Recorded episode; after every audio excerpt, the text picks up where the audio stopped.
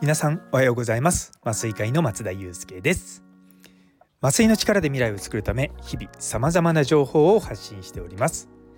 この放送は毎朝6時。ちょっと変わった麻酔会が日本の医療を元気にするため普段考えていることをシェアする番組となっております。本日はシュシュタイトになっていませんか？ということをテーマにお話したいと思います。よかったらお付き合いください。というところでいきなりですね。私もこのシュシュタイトって言葉尻はあのなんていうか文字は知ってるんですけれども初めて口にしましたね。で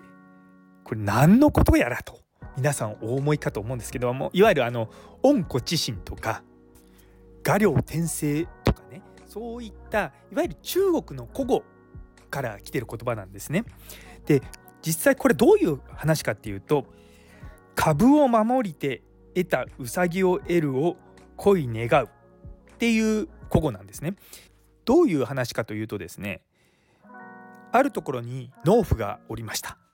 でその農夫は普段こう畑を耕しているとウサギがぴょんぴょんぴょんってこう飛んできてで近くにある切り株にゴーンって頭ぶつけて死んじゃったんですよ。で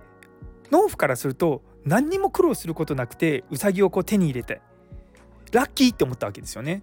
でそれでよしじゃあまたこうやってウサギをゲットしてやろうと思って農夫はその自分が持ってた農具を捨ててでまたウサギがぶつかるかなぶつかるかなってこうひたすら待つようになったと。でもウサギは一向に手に入らなかったというお話なんですよね。でこのシュシュタイトこうシュシュの最初守る株っていうのはそのウサギが頭をぶつけた切り株をずっと見守ってるってことなんですよね。でタイトっていうのはウサギを待つ、ね、っていうことなんですよ。だ結局偶然うまくいったことで次もうまくいくんじゃないかと期待しちゃうこと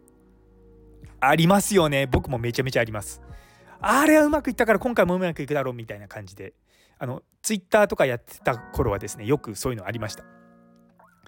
でもこれっていやめちゃめちゃ社会であると思うんですよね。あの極端な話あの赤信号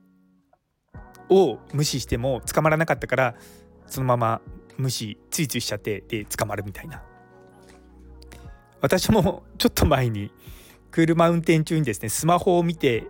いてでそれで捕まったんですよ。で3点ぐらいかな引かれたんですけども。そう今まで全然その捕まんなかったからと思って油断してたらやっぱ捕まっちゃったんですよねで最近だとまあ減りましたけれども、まあ、医療業界だとよく患者さんのデータとかをこう自宅に持ち帰っててそのパソコンをなくしたとかあるじゃないですか。であれって多分その時初めて持って帰ったんじゃないわけですよね大体の場合。今まで何回も持ち帰ってたけどもたまたまその時なくしちゃった。つまり今まで家に持って帰って何も問題なかったからと思って今度も大丈夫と思ってやってしまうと痛い目見るよっていう話なんですよ。やっぱり僕ら人間なのでこういろいろとうまくいった成功成功体験なのかなそううまくいった時にまたこのこのままやればうまくいくだろうと思ってしまうことってままにあるんですよね。で私はまあ専門のの、まあ、仕事の一つに無痛分娩あるんですけども結構そういうのをよく聞くんですね。初めてやってすごくうまくいったんだけれども2回目3回目で全然うまくいかないんだけどどうすればいいですかみたいなそうだから最初のうまくいったのは実はたまたまだったりとかしてで2回目3回目でもう全然うまくいかなくてもやめちゃうみたいなことっていうのも聞いたことはあります。で無痛分娩ってまあちょっと専門の話にさせていただくと、まあ、10人やるとですね1人ぐらい全然痛くなくなってもうめちゃめちゃよく効くっていう状況になるんですね。で10人に1人はあんまり効かなくてあのやり直したりとかしなきゃいけないんですよ。で残り8人ぐらいがまあ多少痛いけれども私これなら頑張って埋めますみたいな感じになるんですね。でまあむしろそういう状況を目指しているんですよ。っていうのは10人中10人痛くないようにするとどうしても薬の量が増えちゃうんですね。で体格もいろいろとあるし薬の効き方もいろいろとあるしやっぱりそういったことを把握している中で、まあ、うちではよく妊婦さんに、まあ、そういうもんですから、まあ、そこはご理解くださいっていうことは伝えてあるんですね。でもなんか初めてやってこううまくいくとあなんかこれがデフォルトなのかと思っちゃうんですよ。うん、で次とかも実はうまくいってないつもりでもいや実はまあ大まかに見ればうまくいってたりとかそうで逆に最初のうまくいったと思ってるのが実はうまくいってなかったりとか、まあ、そういったこともあったりとかそうそういう見極めっていうのが実はまあ難しいんですよね。で私はまあ麻酔の専門家としてずっとこう、まあ、特にね妊婦さんの麻酔ってことに関してはもうかれこれず7 15年ぐらいやっているのであのそこに関しては、まあ、誰にも負けるつもりはないんですけれどもそうでもやっぱりまあいろんな人の話を聞くとふんふんふんふんって思うわけですよ。でも僕はあまりこう人が 人が良くないって言い方も変ですけどもまあそんなことないあのなんていうか向こうから求められないと僕はあんまりこう注意点とか言わないんですね。でああそうなんですねってかそれは大変ですねみたいな感じで結構結構流すって言い方変なんですけどもっていうのは自分自身かなり強い意見だったりとか、まあ、かなりいろいろとこだわりがあるのでそれを言ってしまうと相手を傷つけちゃうんじゃないかっていうのがあるので。あの相手から「私こうこうこういうことで困ってるんですけどどうすればいいですか?」って聞いて聞かれたらそれに対してものは答えるんですけども相手がその今こんな感じでやってますって言ったらあそれはいいですね頑張ってくださいっていう言い方をするんですよ。あの承認するって言い方変ですけどもそれに対してねダメ出ししてもそれはもちろんね皆さん多くの方々は、まあ、自分と比べると 大変恐縮なんですけれどもそのキャリアもそうですしその見てる数とかも違ったりとかするのであのまあどうしてもね「あら」という言い方変ですけれどもまあもうちょっとこうした方がいいかなって思うところは絶対出てくるし僕自身毎回やってもその自分の理想とするものにはまだ近づかないと思ってやってるのでそうでもまあそこでダメ出しして相手のやる気をそぐなんてことをしたらうんなんかこうこと今の現状において無痛分娩がこう広まってほしいと思っている中では、まあ、あんまり得策ではないのでこうニコニコしながらこう見守るってことは多いです。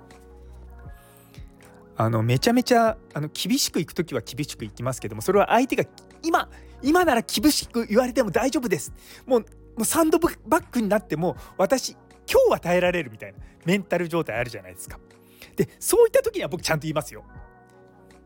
ちゃんとこうバシッとあのこここうした方がいいとかでこんなこういうところで満足してちゃダメだよ。ここまでできるとやっぱりもう一つ上の段階のものが見えてくるからそこまでやってこう。いや君ならできるみたいな言い方をします。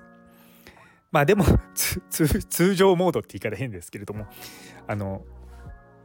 他人他人モードっていうとすごくよそよそしく感じますけれどもそうそうそうあのまあ例えば学会場とかで会った初めての人とかにはいつもニコニコしながらあのいい感じな いい感じなとか言うと演じてるわけじゃないですよ。別に演じてないですよ。別に本当に心からニコニコはしてるんですけれども相手がダメ出ししてほしいいいタイミングでしか僕はダメ出ししないし。そう。昔はそれで大失敗したんですよ。昔本当にあの前職の慈恵医大の本院にいた時に、まあ、それで大失敗をしてですねそこからもう基本的には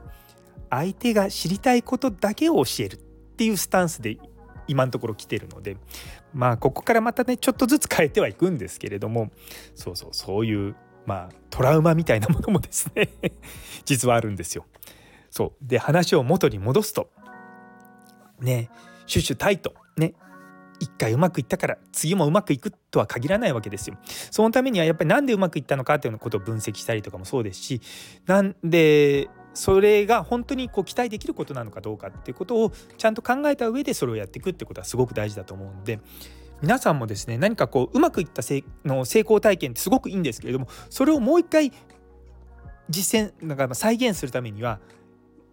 ただ待ってただけじゃダメだと思うのでしっかりこうその事象をですね分析してやっていくっていうことをあの心がけていただければと思います。というところで、えー、最後まで聞いてくださってありがとうございます。昨日の気づいていない心の声の探り方という放送にいいねをくださったさやもさん、ゆいつむさん、岸原先生、姉そうに先生、マータンさん、松玉さん、みんぶさん、たんぽぽさん、ようこさん、佐藤先生、ノエルさん、岡プラスさん、もみじさん、どうもありがとうございます。引き続きどうぞよろしくお願いいたします。というところで